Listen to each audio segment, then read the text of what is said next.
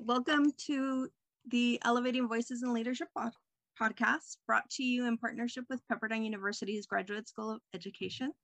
I'm Dr. Gabriela Miramontes, and I will be your host. With me today are my co-hosts, um, Ms. Charlotta Green and Ms. Aida Jafari. Um, our guest today is Mr. Robert Reyes. He's the Director of Inclusive Excellence Learning at Cal State Sacramento. Previously, he was in the K-12 arena serving as teacher, union organizer, and liaison between staff and administration. Let's welcome Rob, and he will get started with our questions. Hi, all. so, Rob, what drove you to change your career from K-12 to higher ed? Uh, well, I've been, uh, I would say, the last 17 years in K-12, working in elementary school. Um, and I found a need for discussion and engagement surrounding diversity, equity, inclusion practices for the stakeholders at my school site. Um, and the conversation obviously has been brewing. I felt that, uh, you know, my reach wasn't long enough, to be honest. Um, it's wonderful to be able to support parents, students, and staff um, at one school site, but I was hoping with my doctorate from Pepperdine and everything I've learned over the years uh, to hopefully support and empower a larger number of people, um, a greater and more diverse uh, subset of communities, especially those that are traditionally or historically marginalized processes that are in place right now. Higher ed seemed like a great fit, uh, especially um, you know, as you know, I'm uh, I'm getting my EDD in organizational leadership, and this leap to institutional um, problem solving seems like uh, the right fit for me. And this amazing opportunity came up in Sacramento, and I jumped on it. Tell us more. Tell us a little more about that role. Tell us about what you're doing and and how how that has progressed for you thus far. Okay, well, it's super complicated. I'll just start there.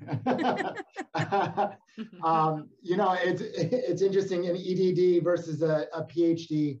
Uh, EDD's focus on practical application of the theories and the frameworks, but as much as we talk about it, really that human element sort of gets in the way, and institutional history gets in the way, and um, I think mostly institutional behavior is a, is a hard thing to overcome. So um, for me, my role as director of inclusive excellence learning is I'm focusing, it's very institution facing.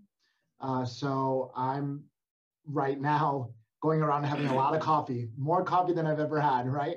One-on-ones with uh, a vast variety of stakeholders just to understand what their experience has been, what they view as the um, equity gaps and issues that are present uh, on campus, inclusion uh, in terms of uh, asking people to make decisions uh, in, in collect in sort of collective governance and ensuring that the needs within every college are being met because they're different and it's and this work is very contextual. Um, so I'm in charge of finding that information, gathering it, and beginning to create experiences uh, where people can sit in circles and talk, where they can feel safe to um, be transparent about some of the ways that the institution has supported them and some of the ways that it has caused harm. Uh, really looking at some of the policies and practices that have been around for you know years if not decades uh, while at the same time demographics of students and teachers have shifted uh, and may, those policies and practices may not appropriately serve uh, a new population of people. Um, Sac State, uh, as we like to call it uh, colloquially, is um, a minority serving, Hispanic and uh, Asian serving institution. However, we're noticing a lot of the professors uh, are not of the same sort of racial or gender demographic uh, for the students who need really to see themselves in these leadership positions, uh, need to be taught by people who understand them culturally, who uh, can see themselves within the curriculum. Uh, and that's a big ask. You know, uh, this institution has been around for a long time. It, it does serve the region in Northern California. So the opportunity is there. Um, the how is really, really the question, right? How do we strategically plan? How do we implement some of the frameworks that we found to be uh, effective? How do we find innovative and cut, cutting edge research that is uh, would help guide us? And even then, how do you implement all that? I mean, we don't have the guidance. So it's a, uh, as far as I'm very enthusiastic and I can't wait to get started, uh, there is a sense for me of respecting what people have experienced, respecting the fact that there may be some mistrust. How do we begin to sensitively, together, collectively ask what is the culture we want to create? So, in keeping that in mind, how does your current role align with your views on diversity, equity, and inclusion? Well, I think it's about elevating those voices that have not been heard. And I think it's mm-hmm. also about amplifying the need in an authentic way that is that is really looking at and confronting the institutions that have been or are still in place uh, and with some sensitivity. So I really believe in institutional change efforts. Um, it does take all hands on deck. It does take some modeling from leadership, which, you know, in institutions, the sources of power, people like to keep those um, where they are. And mm-hmm. when leadership says, we want change, is one thing, right? Mm-hmm. Actually walking that talk is quite another. And I and I find that to be where I I really sit comfortably. It's the how do we guide people from all across different perspectives, different ways of thinking, different backgrounds? How do we bring them together to do that heart work in a way that is safe? Um, that really begins to investigate where are those sources of our own identity where are those sources of sources of our own perspective where are they coming from who taught us how did the media come into play how did our parents, our upbringing, our religious uh, beliefs? How did our community experiences, you know, the, and it's it's all tied in together. So this is a really interesting opportunity for me to understand the complexity of not just intersectionality as it as it uh, kind of shows up in ourselves, but how does it show up in 35,000 strong institution where there are so many moving parts and so many really great programs that people aren't really aware of, but they've been there. And how do we also acknowledge authentically and again from the heart? Because that's where I fit in, I think, is I really believe this is hard work. Change is slow, but how do we begin to acknowledge those heroes and those pioneers who have been doing this work in isolation for a long time, who have been, in, in many cases, culturally taxed to lead the way, but haven't really had the support and the resources to do that well. Look at, let's say, faculty who have spent a lot of time and energy trying to infuse equity and inclusion work, infuse anti-racism pedagogies and feminist practices. Um, how do we make sure, first of all, that they get a break, right? So who's taking over for them? How do we make sure that we uh, continue to incentivize them through awards and grants and and acknowledgement I, I think especially in higher ed that acknowledgement piece is really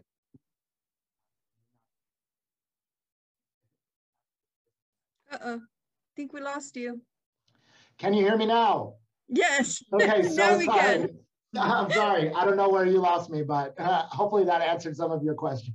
it did. We lost did. the last few few seconds there. Um, but it's interesting that you say that. Uh, being, you know, uh, in a in a higher ed institution, whether Pepperdine or in Sacramento, um, mm-hmm. one of the struggles is representation and we hear it you know especially Mhm. those faculty that you know like myself that are faculty of color um I- have students that are like you know i've gone through undergrad and, and masters and doctorate and you're the 1st Mhm. person or your first latina or first more concretely of mexican descent that i've seen or you know and Mhm. and for me it's i don't i as a student i wasn't paying attention Mm. um because it wasn't part of the conversation so now that it's a Mhm. part of the conversation i realize how different that experience might have been i was lucky enough to have faculty that mentored me regardless um, and we t- we've talked about mentorship before we've talked about sponsorship um, but it's interesting that you talk about you know the, the work that especially uh, faculty of color you know they take on just for for the opportunity to provide students a safe space right? It's not this work that we're doing to get recognition or compensation because i don't know if you've already noticed this already but faculty don't get compensated for the extra right. stuff they do right? Um and so it, it's this idea of being present and you brought up uh, safety and, and you know being a safe space. Um, and we've talked about psychological safety in the past as well but i have to wonder if having representation um, also serves as an opportunity to see yourself in those areas right? So i never thought of becoming a faculty. That was the furthest thing from my mind. Like honestly it was one of those things where I never thought I could aspire to that. I didn't have that kind of career path or career goal. So I have to wonder in the work you're doing, um, do you see or let's see, what, what am I trying to ask here? Um, in the work you do now, when you're talking to faculty, when you're talking to administration, what is your perception around this idea of representation? Because obviously you've already said that you don't see it as much, although organizations of higher ed are trying to do more. I mean, we just started our postdoc, you know, trying for that very reason. Um, but do you see the needle moving in any way, shape, or form? Well, okay, so I feel like there's a lot in there. So I'm, I'm just gonna say, A, to, to use my DEI lens and tell my story. Uh, I am a Puerto Rican Dominican from New Jersey. Uh, went to school and I grew up in a very white suburban neighborhood. I lost my Spanish young. I never regained that because I didn't value it as much as I do now. And I'm kicking myself, of course, that I didn't really embrace that cultural aspect of myself. But I think part of that is because I didn't have a real impactful experience with a Latino in that role that you're talking about until my master's program at Cal State LA. So think about all of these years of the hidden curriculum that we're teaching our children that they don't belong in these spaces. And these spaces are uniquely designed for people to be able to express themselves in this way and share diverse mindsets and ideas and, and, and debate, you know, with some level of civility, you know, and that's really, you're seeing it impact everywhere, that inability. Um, here, I'm very proud to say that there are shifts being made in the hiring practices. We're doing a train the trainer program right now. My colleague, uh, Lina Rincon, who uh, is the um, one of my other director colleagues, uh, she's working with faculty fellows who are faculty who go and support other faculty they, they have no, no interaction with. So that at least is, is a beautiful way to have conversation without feeling any sense of um, mistrust, right? There's an opening there. Mhm. And what we're doing is we're trying to create opportunities, webinars, and professional development on how these trainers can go to uh, hiring committees and talk about how you can de sort of de-bias uh, resumes, the way we look at resumes, what we're really looking for, uh, making sure that we're embedding DEI lenses into how we even articulate the role when we put it out there, uh, the kinds of questions we ask in interviews. Now, this is a slow process and it's hard because people need really, you know, faculty have no time, as you said. It's not like you're getting extra compensation. It's not like they're giving you extra, you know, they're taking a class away so you can engage in this. Your, your schedule is packed. So I honor that. I respect that. How do we get guidance to you that is quick and easily digestible and actually makes an impact? And that is hard. It is hard to figure that out. It's hard to condense the theory of it all. And for me, it's hard to like stop myself from saying, let's look at this whole thing from a historical perspective and then we'll get there. Like nobody wants to, really no one has the bandwidth to do that. And that's that that that presents an interesting challenge that we did not discuss as a student in class. We didn't have that practical kind of conversation of all the barriers that get in the way. Right. And I think resistance really is a thing. I mean, it is such a huge thing. I uh, I like to think of myself as someone who wants to roll with resistance, meaning that these are teachable moments that we as facilitators of anything should not become defensive because there's an opportunity for a teachable moment. But that is hard, that's easier said than actually done, right? So taking it slow and recognizing that one step is a step in the right direction and nothing has to be solved overnight is an important part of how change is made, how faculties, how we start to engage faculty in the hiring of more brown brown folks, more black folks, more women, right? Um, it's going to take some time. I mean, uh, even the pipeline from adjunct to tenure track, that whole thing has to be really examined and redesigned, right?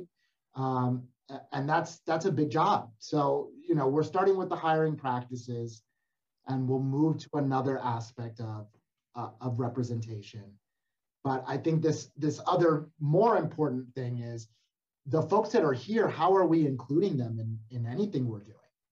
How are we giving them opportunities to become leaders, right? How are we uh, gaining their insight and asking what they're doing on in the grassroots ground floor that we can adopt? Because it's a very big disconnect between what happens in the classroom and what we're doing here in administration. That's a whole, we're missing something. And I think we need to create more opportunity for dialogue that doesn't exist right now. Mm-hmm. Seeing it happen. It is very slow, more slow than I would like, but it is the way it goes. So like I said, my paciencia is my new is my new like mantra. Just chill. um, so uh, to build on what you were saying, as far as like teachable moments and resistance, um, we're living in a space where resistance is really um, part of the culture.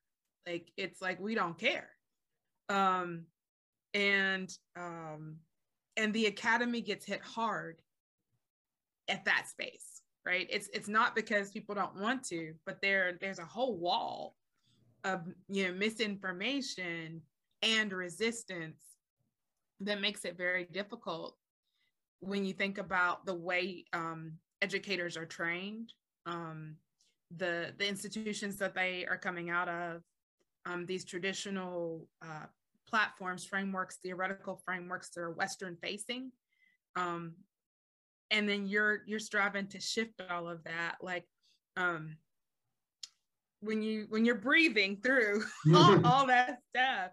Um, what do you find is the one thing that you you would like for um, those who are training this next generation um, of educators to prioritize, knowing that you have all these other frameworks that you're you're going to bump up against um, that aren't diversity, equity, inclusion focused. We give voice to it, right? But sometimes those frameworks are not there. We throw, throw a language on it, but we don't necessarily show people how to work it out. I think that is the number one problem, right? Okay. We have mm-hmm. a lot of guidelines. Like uh, here at Sac State, they put out before I arrived an anti-racism and inclusive action plan. Mm-hmm. It is 300 pages. they not reading it. well, it just came out and there is a lot of pressure to get it going. Mm-hmm. The word plan it's an expectation that doesn't exist. Right. It is there are goals, Uh-huh. there are objectives, Yes. but there is no roadmap. So that's not really a plan, right? It's not a plan how to get from A to B. It is Mhm. what would be so wonderful to have. Now, all of them are vital, Mm-hmm. but where do you start? Right. How do you prioritize? How do you strategically engage folks? That's a lot. It's a lot. Mm-hmm. Mm-hmm. So, the most important part in, in any strategic engagement opportunity is to bring as many voices in as possible. I don't think that that has happened, and I don't think that happens across any institution. Everything is siloed, there's a lack of transparency, and that's because people are afraid to admit that they've done some harm.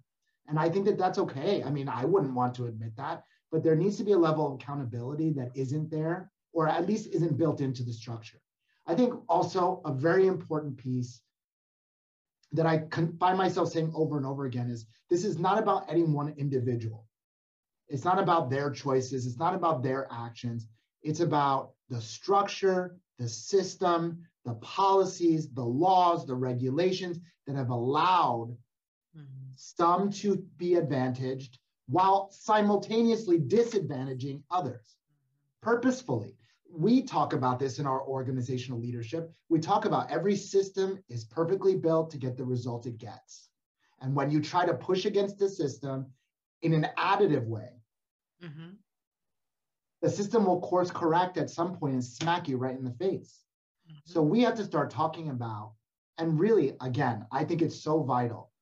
Go back to how did this structure of the federal government, of the way that we, how about our economy? Mm-hmm. Where did that come from? On, on the backs of stolen people, right? The land we sit on, we stole that too and exterminated entire peoples. We mm-hmm. have to be real honest about that. Because if we're not, then we can't understand how those some of these policies and practices that really are to uphold white supremacy Right. and infiltrate across everything. Yeah. Yeah. Everything doesn't matter what institution, what organization, what field, it is alive and thriving because we haven't really traced it back to say, here are the moments that have created where we are today. Mm-hmm. whether that's in my own life, whether that's at my institution, in my community, those conversations need to happen. A real coming to, uh, I don't know, I, I always get these R words mixed up, right? Restoration, reclamation, um, restitution, you know, like there's so many different ways that we can engage in healing but Mhm. the core of that is about truth. Right. And truth telling is not on the top priority list right It now. really isn't because people want to obfuscate their responsibility for perpetuating harm. And I think a lot of that also has to do with this zero tolerance and cancel culture notion that really is, like you said, Eurocentric in, in the way that we Mhm. uh, address Mhm.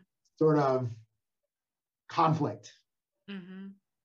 punitive only. I'll give you an example. Yeah. We implemented a bias response tool. Mhm. The bias response tool is, you know, you go online and you hit a button and you say, I am this uh, stakeholder and this is what I think. Can, and immediately that goes to my other director. And I want I want you to know the division is three directors, three people trying to help everybody, right? Uh, and she has to then meet with these people one on one to get an intake of what is the level that we're at and who, what does that trigger for other people to get involved. But everyone has had in their past experience, anytime you try to put some sort of compliance aspect in, it's hold on, academic freedom. Hold on, punitive, pu- only punitive, right? Everyone's scared stiff of making a mistake. So when do we get to a point where, and this is where this bias response tool is so interesting, there's a restorative justice element put in. Anyone who's been impacted, like significantly impacted, comes together and talks Mhm. so that, and forgiveness is not on the table always, but No. a restoration of peace, uh, balance, uh, my voice's self-worth, right? My my perception, the Yeah. relationship can be, begin to to rebuild. That is where we're headed here at Mhm. Sac State. However, you tell that to faculty, for example, and they will not believe you. They don't even need to look at the tool to know that there's a lie in there because that's what it's always been. How can I, how can we fault them for that? We can't. Mhm. Until we say, hey, this is the way administration has treated in the past. This is the way some of the policies have impacted you in the past. We need to hear what that's done to you. Mhm. And until you provide that space, then we can't really get to the starting to shift things. I think it's interesting as you're I'm listening to you talk. Um, part of it is language. So we we keep talking. ab- Hap- It happens all the time. Sorry. oh, that's great. Like, yeah. That's awesome. Every meeting, I'm like, ah. um, but we're, we're it, I'm listening to you talk, and it's very much outside of the heart-centered space that you started with. It's the stakeholders. It's the you know it- it's this language that um, doesn't humanize what it is that you're seeking to do. Mhm. Um, they're not stakeholders; these are people. This this is That's their right. life, you know. Mhm. And so I wonder how much of it is, um, as I'm listening to you talk about, I mean, and I love your enthusiasm and I'm excited to see what you're able to do in this new position.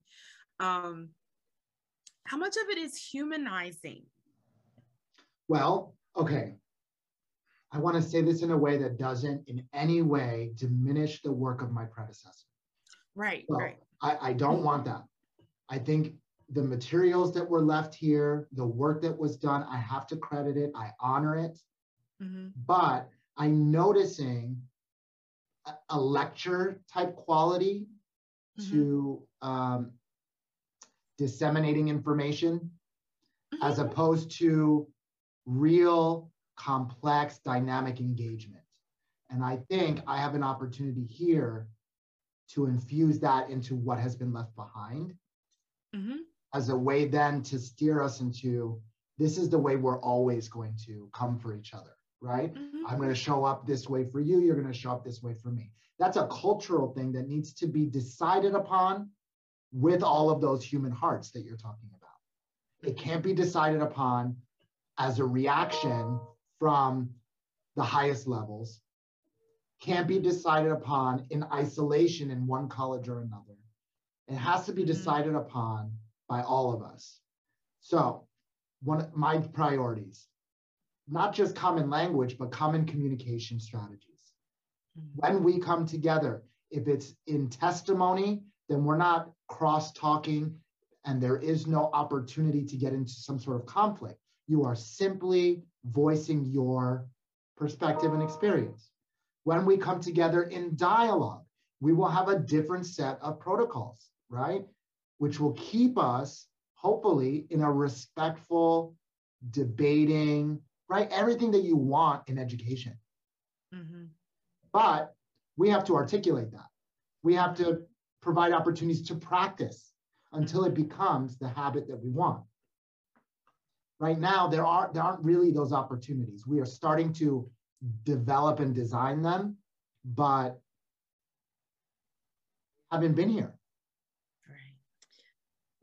And it's interesting. You mentioned the whole idea of lecturing and, and part of, you know, and we've had these conversations, um, many conversations similar to this, you know, in, in a variety of different groups. But this idea of that lecturing piece that it's almost tucking down or or it's blame or and it shuts people off you know? Mm-hmm. finding a, a, communication style where people aren't don't get defensive i think is critical.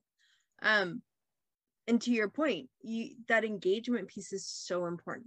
Having that opportunity to dialogue in a safe space regardless of uh, what you bring to the table you and I've had multiple conversations outside of this space mm-hmm. um, where we've talked about, and, and Charlotte and I have had very similar conversations as well, where we talk about this idea of, um, you know, uh, of open dialogue and communication, having having res- mutual respect, honoring each other's humanities regardless of background, um, as mm-hmm. opposed to, as you called it earlier, that cancel culture, right? Because when we shut people down, when we make them feel blamed, when when we make them feel like the system is their fault. Um it isn't like all of a sudden the switch turns. Instead we create a wall almost a barrier or even more challenges. And and people you know we're seeing it in our society so much where people are like so divided right? And you only engage with people that have those same ideas those same beliefs as you. And it can go either side. I'm not i'm not playing partisan here. Um obviously i'm more on the liberal liberal perspective so there's that. But we create these echo chambers and charlotta you and i have talked about this before. When you mm-hmm. create those echo chambers there's no opportunity for engagement because we're not willing to see beyond our own perspective. We're not willing to see beyond our own experience and we can't honor anybody else's. And so i think that what you're sharing and what you're doing is actually really important because it sounds like mm-hmm. that's in, in that restorative space you're allowing for people to have their own experiences and still have that same conversation and kind of open dialogue. Yeah and, and you know there uh, I, you know google this um, calling in versus calling out is a big mm-hmm. big conversation we're having here. Now there is a place to call people out. There is a time and place to call someone out to shut down a, a, a racist conversation violent a- a- actions, right? There is a time, but we have lost the skill set of speaking across differences. And in order to even understand another perspective, the mm-hmm. questions that we have to ask ourselves need to be open ended. They need to be um, enhancing and perpetuating continuous dialogue it needs to be okay for someone to think differently than you, mm-hmm. even if you feel that that difference is abhorrent inside. It's still, we still need to create spaces where people can have dialogue because mm-hmm. in that dialogue is where we create that shared meaning that Charlotte is talking about. We create shared language. We create, as we all know, for any team effectiveness, we create right values, a vision, and it's all collectively uh, uh, established. Without that, we're talking across purposes, we're angry at each other, we won't even listen to any word that someone else has to say. You're seeing that you're seeing that in this whole infrastructure plan that Biden's trying to get passed, mm-hmm. right? Folks within the Democratic Party can't even align. That's mm-hmm. because everyone's trying to do business as usual instead of figuring out what is the need of the now? Mm-hmm. How can we approach it differently mm-hmm. than we've always approached it? That status quo doesn't fit anymore. And I think the drivers of that really are the students. I mean, the student voice, it's hard to ignore mm-hmm. when students are calling for, hey, you're creating anti-racism task force and no one's invited us. Why? Right. You don't really have a good answer for that. So, you know, part of the work I'm doing here is with the student government to really encourage them hey, speak as a single body, make sure you are really articulate about what you want. And when you are denied, ask again, ask differently, ask louder. Mm-hmm. Because it's really hard to say no to your clients and they really are your clients, right? We as teachers, whether we're in K 12 or higher ed, these are the people we are serving. And in order to serve our students, we're going to have to take a look at our practices and identify which are the best practices and which practices we need to throw out. Mm-hmm. That's hard. I know in K 12 it's hard because A, there's not a lot of respect in K 12. We don't respect the teachers. Don't respect the, the amount of work and really complex. You are so many different roles at once for these for those little babies, right? When we get to higher ed, we're like, oh, you're on your own. But it isn't true for them either.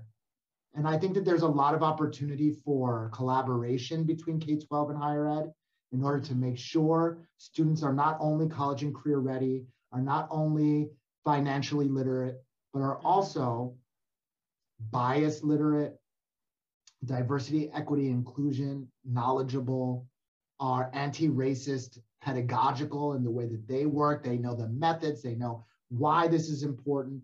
Because mm-hmm. again, it's one thing to say you are something, it's another thing to actively work against the opposite of what you are. Mm-hmm. That's a supreme importance to understand and also to develop the skills for that.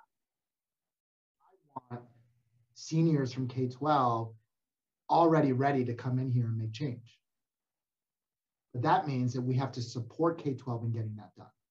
We can't expect it to happen, especially when they have no real power to infuse that into their curriculum, uh, have those conversations. You are talking from an abundance um, mindset as opposed to a scarcity mindset. So, all that you've been talking about um, is you know foundationally built on there's more than enough to go around. We have to figure out how to share it. Not only share it but connect those folks right. so that your entity is not mm-hmm. overworked when someone else is doing the exact same thing. Right. that drives me crazy and i see it all the time. Did you know someone else in the other college is doing the same thing? You could you know how the the reach could expand? Mm-hmm you know, and this is for me, it's not, it's never this deficit model of thinking, right? I'm never, uh, you know, I, I'm not a SWOT person. I'm more of a SOAR individual. And I think these opportunities for improvement, and I learned that from Dr. Miramontes, right? Mm-hmm. This this um, kind of compassionate framework, this appreciative mm-hmm. inquiry. Um, because before it was always what's not working, how do we identify? How do we, but it doesn't honor all the things that are and it doesn't allow us to say, okay, why is this working? How do we scale it up? How do we mm-hmm. expand it? How do we fit it into a different context? And that's where innovation really comes into play and, and sustainability. And listen, all of this work that's been done, it gets done. And then, you know, after a year of training, they're like, okay, mm-hmm. where is the sustainability of that? Where where do does that one cohort then become the trainers of the next cohort or begin to split off and create their own programming right? We have a speaker series where we have decided to highlight those who fight against the system anti-racists. Mm-hmm. we just had a man named um, zach norris who is the executive director of the ella baker center for human rights. He's come in and he talks about fighting against criminal justice, especially juvenile criminal justice systems that are, as we know, inherently racist, inherently mm-hmm. oppressive, um, infusing that restorative justice element. He, mm-hmm. he and his community members have uh, shut down five different juvenile centers across Northern California. I mean, that's humongous. But mm-hmm. what he mm-hmm. did was the center brought these different entities together to create, you know, it's like a powerful fist, right? Mm-hmm. You bring all of these different pieces. We can do that on a closed campus. Mm-hmm. We just do think strategically about how that works.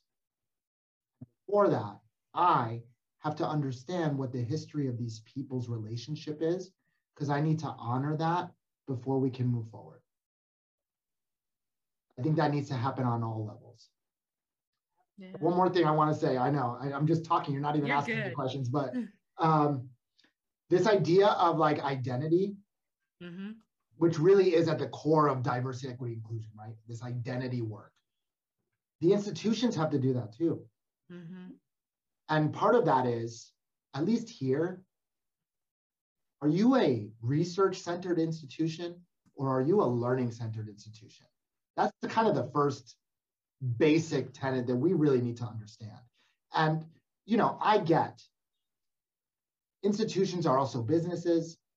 You have to compete in the market for students, for great faculty, for incredible programming. But when you start adopting policies, practices, ways of being from elite research institutions, and you're a minority serving institution that is really best practices learning based centered, but we, we've somehow become the other thing. Who does that serve? It's not serving our minority students, who are the majority here. It's not serving our minority faculty, who are the minority here.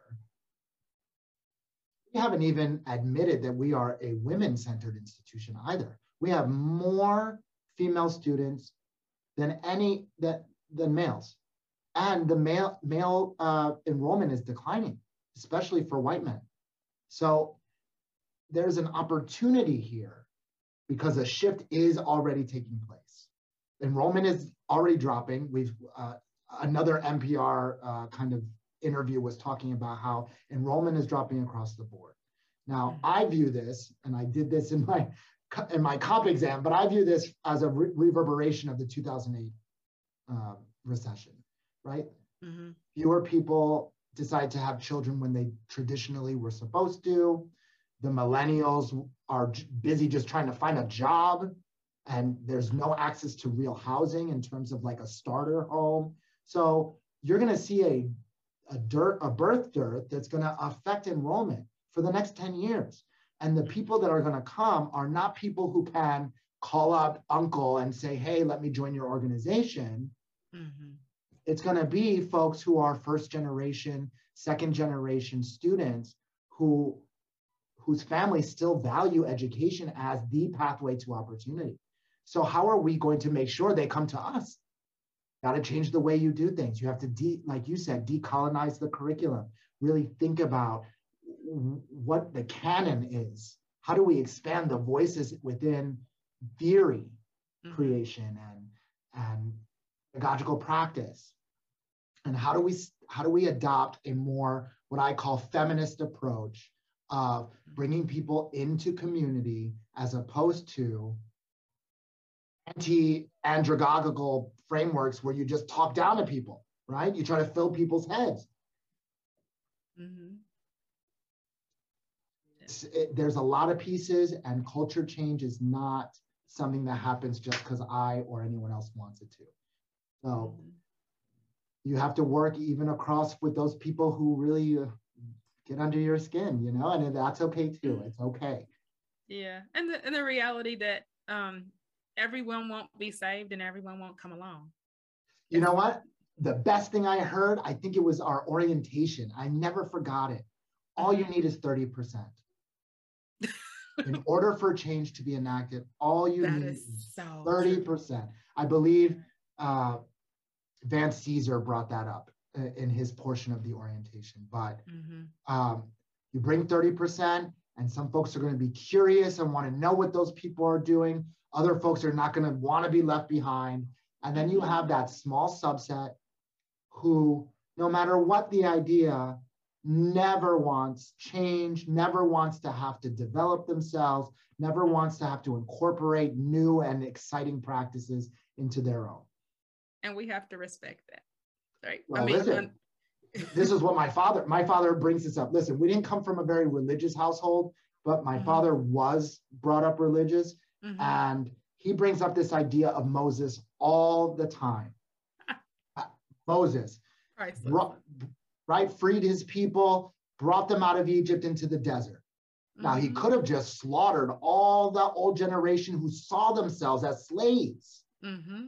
But instead, he walked with them. Mm-hmm. And he walked with them, and for 40 years, they walked until the old way died. Mm-hmm. You can't just slice and cut and, and uh, cancel what we have to do is begin to show a new path the children who are already light years ahead in what they value. Mm-hmm. And then we begin to shift the way that we approach things, the way that we create our laws and policies, our rules and regulations, our expectations for each other. We will become more communal because that is what we inherently are, right? We are communal creatures. We need each other. There is no one that lives or operates in isolation. So let's remember that and let's find ways to connect interdependently and with compassion. But man, I'll walk with those old folk. Well, you know, I will walk with them. I mean, look, look, at our look at our politics, right? Mm-hmm. These folks are 75, 80 years old, still com- grasping onto power. I'll walk mm-hmm. with them. Let's take a walk. Mm-hmm. Yeah. Well, yeah. And and to your point, you know, it's it's having the opportunity to walk with them, having the opportunity mm-hmm. to have these conversations. Um, you started this whole piece by talking about uh, having the opportunity to engage, to share, um, and and bringing people together as opposed to creating more division. And I think your final point um, reinforces that. Mm-hmm. We're not trying to we're we're trying to affect change obviously. Yes 100%. Mm-hmm. but not at the expense of you know forcing people to do something that that they're just so uncomfortable with. Um and this is this is my piece. This is when we talk about appreciative inquiry right? You come yeah. to me you're like hey let's talk about critical theory. Absolutely. But i don't want to live in critical theory. I want us to look at the problems that exist. I want us to look at yes this is our mm-hmm. history let's own it. What can we do from here? How can we improve things? How can we change? How can we leave our environment a better place? Mm-hmm. and i think that that in and of itself is is well, profound. And not just because i'm saying um mm-hmm. it, it's it's important for all of us. So i think also being considerate of not everyone feels the same way you do because not everyone experienced the same kind of harm or the same kind of privilege as you have. Mm-hmm. And there needs to be space for that to be okay too. Yep. Yeah. Yeah 100% how are you taking care of you? Because that's a lot of work. And that's one of the things that Listen, i think is really important. i'm going to be real honest and i shouldn't say this on the podcast but i'm going to say it. I mm-hmm. haven't really spent as much time on my dissertation as i would like because i am really work, making sure i understand i mean this is the end of my week six i just got mm-hmm. here there's mm-hmm. so much work to do that I think also will, in the end, effectively inform how I narrow the mm-hmm. giant topic of institutional change through a equity mm-hmm. lens. You know, that's so big mm-hmm. um, and will take a lifetime. Um, so I put that on hold and I've decided that that's okay for me. Dr. Gabby, we should probably talk about what that means at some point. Mm-hmm. Um, and also, I remember that I have a partner at home and I have mm-hmm. my dog. Mm-hmm and I need to make time for them. Mm-hmm. My my partner's birthday is on Monday, and I completely forgot that we were so close. I knew when his mm-hmm. birthday was, but I've been sitting here and working and trying, and all of a sudden it's Friday, and shoot, I'm making like a ton of text messages. hey, let's get together. I want him to feel special, but I'm putting people, you know, last minute. That's so unfair so I have to work on, and my father helped me with this too 30 minutes a day, get the heck out of this office and just decompress. Take a walk, go get some food, breathe, so I can come back as effective in the afternoon as when I came in the morning. Making sure I remember to eat, making sure I get to bed at a reasonable hour, right? Drinking water, all of these things, they're very simple, but I never used to do them. And I feel like I have such an enormous responsibility now that I have to take care of myself. I have to go and enjoy my weekends because the rest of the week is really me laying everything out on the table for empowerment of the people I'm around and with. Transformational just, leadership is hard, right? Yes. Right. Well, I want to congratulate you on finding space to prioritize that because a lot of people that are in helping professions such as educators and and people who are constantly pouring out don't do that and oftentimes either get really sick or leave this earth before their time so Oh, thank no. you for sharing that and i hope it is an encouragement to those who will listen to the podcast Well, um, to do listen, this hard work Charlotta, I, I heard just the other day, uh, people in this in this kind of role, these DEI, right, chief Mhm. diversity officers, it's like a three or four year shelf life. hmm Every disappointment feels like a crushing defeat, right? yeah Every reliance on the status quo is Mhm. like your heart gets cut out. Mhm. But you have to remember, and for anyone who's in those positions, and I'm trying to just remember this too, is that those decisions are not personal.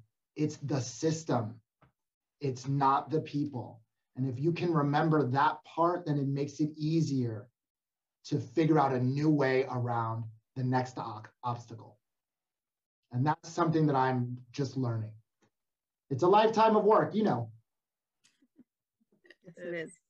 thank you Definitely. Thank you. Well, we're coming up here to our time, and I want to be respectful of your time. So, with that, are there any last parting words you want to leave us with before we close the the podcast today? I, I would just say, uh, remember that this work is done in partnership and in community, and no single person is expected to change the world on their own. And all it takes is a conversation to get the ball rolling. So don't be afraid to ask questions. Don't be afraid to speak up and elevate your own voice. And remember, paciencia, patience, one day at a time. Dr. Gabby, I, I want to thank you so much.